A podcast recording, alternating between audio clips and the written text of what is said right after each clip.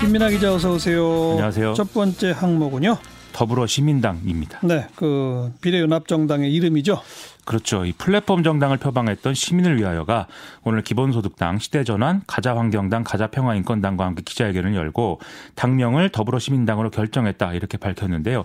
그러면서 뭐 비례대표 추천 등의 어떤 원칙이라든지 운영 방법 이런 것들에 대해서 언급을 쭉 했습니다. 음, 그 정치개혁연합하고는 하나로 합치지 않나요? 그 계속 협의는 진행을 하겠지만 일정이 촉박하기 때문에 사실상 무리다라는 취지로 이제 언급을 하고 있는데요. 지금 또 정치개혁연합은 이렇게 이제 그 어떤 그 협상 상대를 바꾼 거에 대해서 더불어민주당이 굉장히 강하게 항의를 하고 있기 때문에 여러 어려움이 지금 있는 것 같습니다. 이 오늘 하승수 정치개혁연합 집행위원장은 KBS 라디오를 통해서 이렇게 얘기를 했는데 어제 양정철 민주연구원장이 이 비례연합정당 관련해서 협상권을 다 위임 받았다면서 시민을 위하여 하고 이제 협상하겠다 이런 일방적인 통보를 해왔다라면서 이제 굉장히 그 강하게 얘기를 하고 있거든요. 그리고 오늘 이해찬 더불어민주당 대표도 비공개 최고위에서 이 정치개혁연합과는 의견이 맞지 않아서 같이 가기 어렵다 이렇게 얘기를 했기 때문에 음. 통합은 어려울 것 같습니다. 같습니다. 네. 앞으로 그럼 더불어시민당은 어떻게 비례대표 공천한다는 거죠? 먼저 최근 여론조사를 참고할 때 당선 가능 의석수는 한 16에서 17석 정도 된다 이렇게 가정을 하고 그러면 더불어민주당의 비례대표 후보들을 이제 10번부터 배치하겠다 이렇게 얘기를 하고 있습니다. 예. 끝에서부터 이제 7석을 계산을 해서요. 그럼 나머지 이제 9명에서 10명은 다른 소수정당에서 추천한 후보로 이제 채우게 되는 건데 이 후보들도 더불어시민당의 이제 공천 심사위의 심사를 받아야 되고 결격 사유가 있을 경우에는 이제 각 당에 세 번까지 이제 기회를 주겠다 이렇게 얘기를 하고 있습니다. 네. 이 심사 기준은 더불어민주당의 것을 준용을 하는데 따라서 더불어민주당 출신 비례대표 후보들은 그러면 따로 심사를 하지 않게 되는 거죠. 예. 더불어시민당의 자체 추천은 없어요? 자체 추천을 하겠다라는 입장인데요. 아. 그래서 이제 오늘부터 시민사회 단체 등으로부터 비례대표 후보 추천을 받을 것이다 이렇게 밝혔습니다. 그럼 이제 즉 상위 한 9개에서 10개 순번 내에 총 5개 세력의 추천 인사가 이제 들어가야 되는 그런 셈이 되는 건데요. 앞서 4개 정당에 한 석씩 배분을 하고 민주당 후순위 7개를 제외한 나머지에 대해서 시민단체 출신의 이제 후보들로 채우겠다 이런 얘기를 하고 있습니다. 음. 선거 끝나면 당선된 사람들은 어떻게 된다는 거죠? 이 소수 원외 정당에서 온 후보들은 원래 소속당으로 돌려보내고 시민사회로부터 추천받은 이 더불어시민당의 자체 추천 후보들의 경우에는 이 각자의 스스로 판단에 맡기겠다 이런 입장을 얘기를 하고 있습니다. 그럼 더불어시민당이 계속 유지될 수도 있는 거네요. 만약에 이 후보들이 뭐 아무도 아무 당으로도 안 가겠다 이렇게 얘기를 하면은 그렇게 유지가 될 필요가 있을 거고요. 또 비례대표 의원이 결혼이 생길 때 승계를 해야 되는 이런 이유 때문에 이 더불어시민당이라는 틀 자체는 유지될 필요가 있. 있다 이런 지적을 하는 경우도 있습니다. 그리고 이제 그 소수 정당 출신들이 이렇게 좀 복당한 후에 남아 있는 사람들의 의사에 따라서 더불어민주당과 합당하는 것도 뭐 경우에 따라서는 가능할 것으로 좀 추측이 됩니다. 근데 그 법원에서 왜 셀프 제명 안 된다고 했던 거 그게 뭐 작용하는 건 없어요? 이게 그렇게 있기 때문에 소수 정당 출신들의 원대 복귀가 아무래도 어려워진 거 아니냐 이렇게 볼 수가 있는데요. 더불어시민당 측은 당원 당규상의 이제 국회의원 제명권을 당 대표에게 주는 방식으로 이 문제를 피해갈 수 있다 이렇게 설명을 했습니다. 예. 즉 당 대표가 제명하는 거는 이번에 이제 그 가처분된 셀프 제명의 경우에 해당하지 않는다라는 얘기를 하는 건데요. 문제는 정당법 33조에 보면은 국회의원 제명을 위해서는 당원의 절차는 당원이 정하는 절차를 거친 후에 소속 국회의원 전원 과반의 찬성이 있어야 한다. 이렇게 규정을 하고 있다는 점이거든요. 아하. 그래서 이게 또 걸릴 수가 있어서 추가로 보완해야 되는 이런 문제가 있는 것 같고 그리고 당을 해산할 경우에는 탈당하지 않아도 뭐 이 비례대표 의원들도 소속을 바꿀 수가 있게 되는데 그런데 이 경우에 경우에 비례대표 의원직을 상실하게 되면 후순위 후보 승계가 이제 불가능해지는 거죠. 네. 그래서 이런 상황을 다 종합을 해볼 때 일단 셀프 제명 관련한 본안 소송이 끝날 때까지 더불어 시민당이 좀 유지될 필요가 있다 이런 음. 얘기도 나올 것 같습니다. 네. 그 기호 받기 위해서 의원 꿔주기 이른바 그것도 하겠죠? 그렇습니다. 이해찬 대표가 불출마 선언한 의원들 만나서 당적을 옮겨라 이런 권유를 했다는 보도도 이미 나왔는데요. 투표용지에서 지금 미래한국당보다 상위를 차지하려면 최소한 7명의 현역 의원이 당적을 옮겨야 됩니다.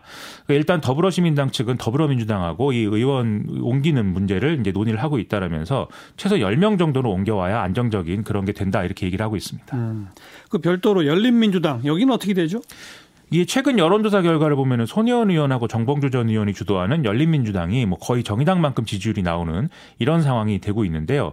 만약에 더불어민주당에서 이쪽으로 좀 표분산이 되면 이 더불어민주당이 추천한 후순위 7석이 위태로울 수도 있지 않겠습니까? 예. 그렇기 때문에 더불어민주당은 이 지지자들이 열린민주당하고 좀 구분되는 이런 정당 투표를 할 수가 있도록 조만간 좀 명확한 액션을 취하겠다 이런 얘기를 하고 있는 상황입니다. 네.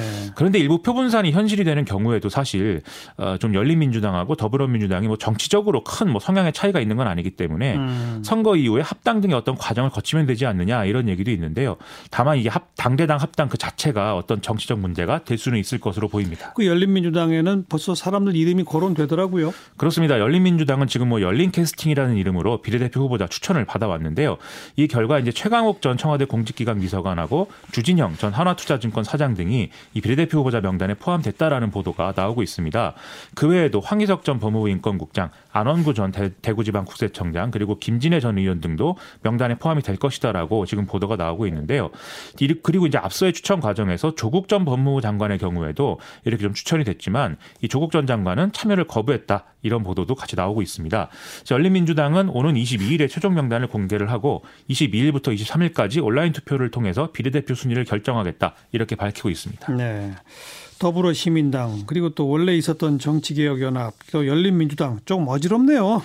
그렇죠. 이게 더불어시민당이 이렇게 가는 것은 그동안에 이루어졌던 논의하고 비교할 때 더불어민주당의 위성정당이라는 성격이 보다 강해진 것이다. 이렇게 볼 수가 있을 것 같은데요. 네. 시민단체로부터 자체 추천을 뭐 받는다고 하는데 어쨌든 이 당의 성향을 고려할 때는 선거법 개정 이전에 더불어민주당이 시민단체 인사 등을 좀 비례대표 후보로 공천한 것하고 결과적으로 크게 다르지 않은 상황이 될 수 있다. 이런 점도 있는 거거든요. 예, 예. 그리고 앞서 말씀드린 열린민주당의 경우도 더불어민주당에서 직접 공천받는 건 부담스러운 인사들이 선택할 수 있는 어떤 우회로처럼 지금 보일 수도 있는 상황이어서 이게 자칫 잘못하면 정치가 희화화되는 그런 결과가 될 수 있어서 좀 걱정입니다. 네.